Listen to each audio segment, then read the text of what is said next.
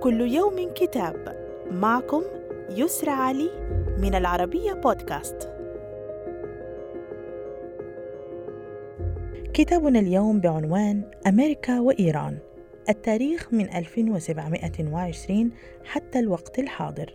للمؤرخ جون جاسافينيان إيراني المولد وحاصل على الدكتوراه في التاريخ من جامعة أوكسفورد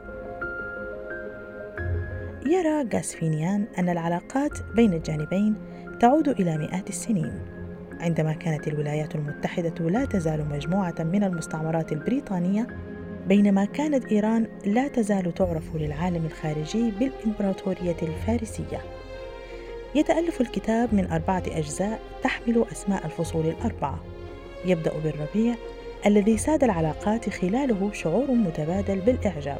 يليه الصيف الذي شهد التفاعلات الأولى بين الجانبين ثم الخريف حيث الروابط الاستراتيجية الوثيقة وأخيرا شتاء الكراهية الطويل والمظلم.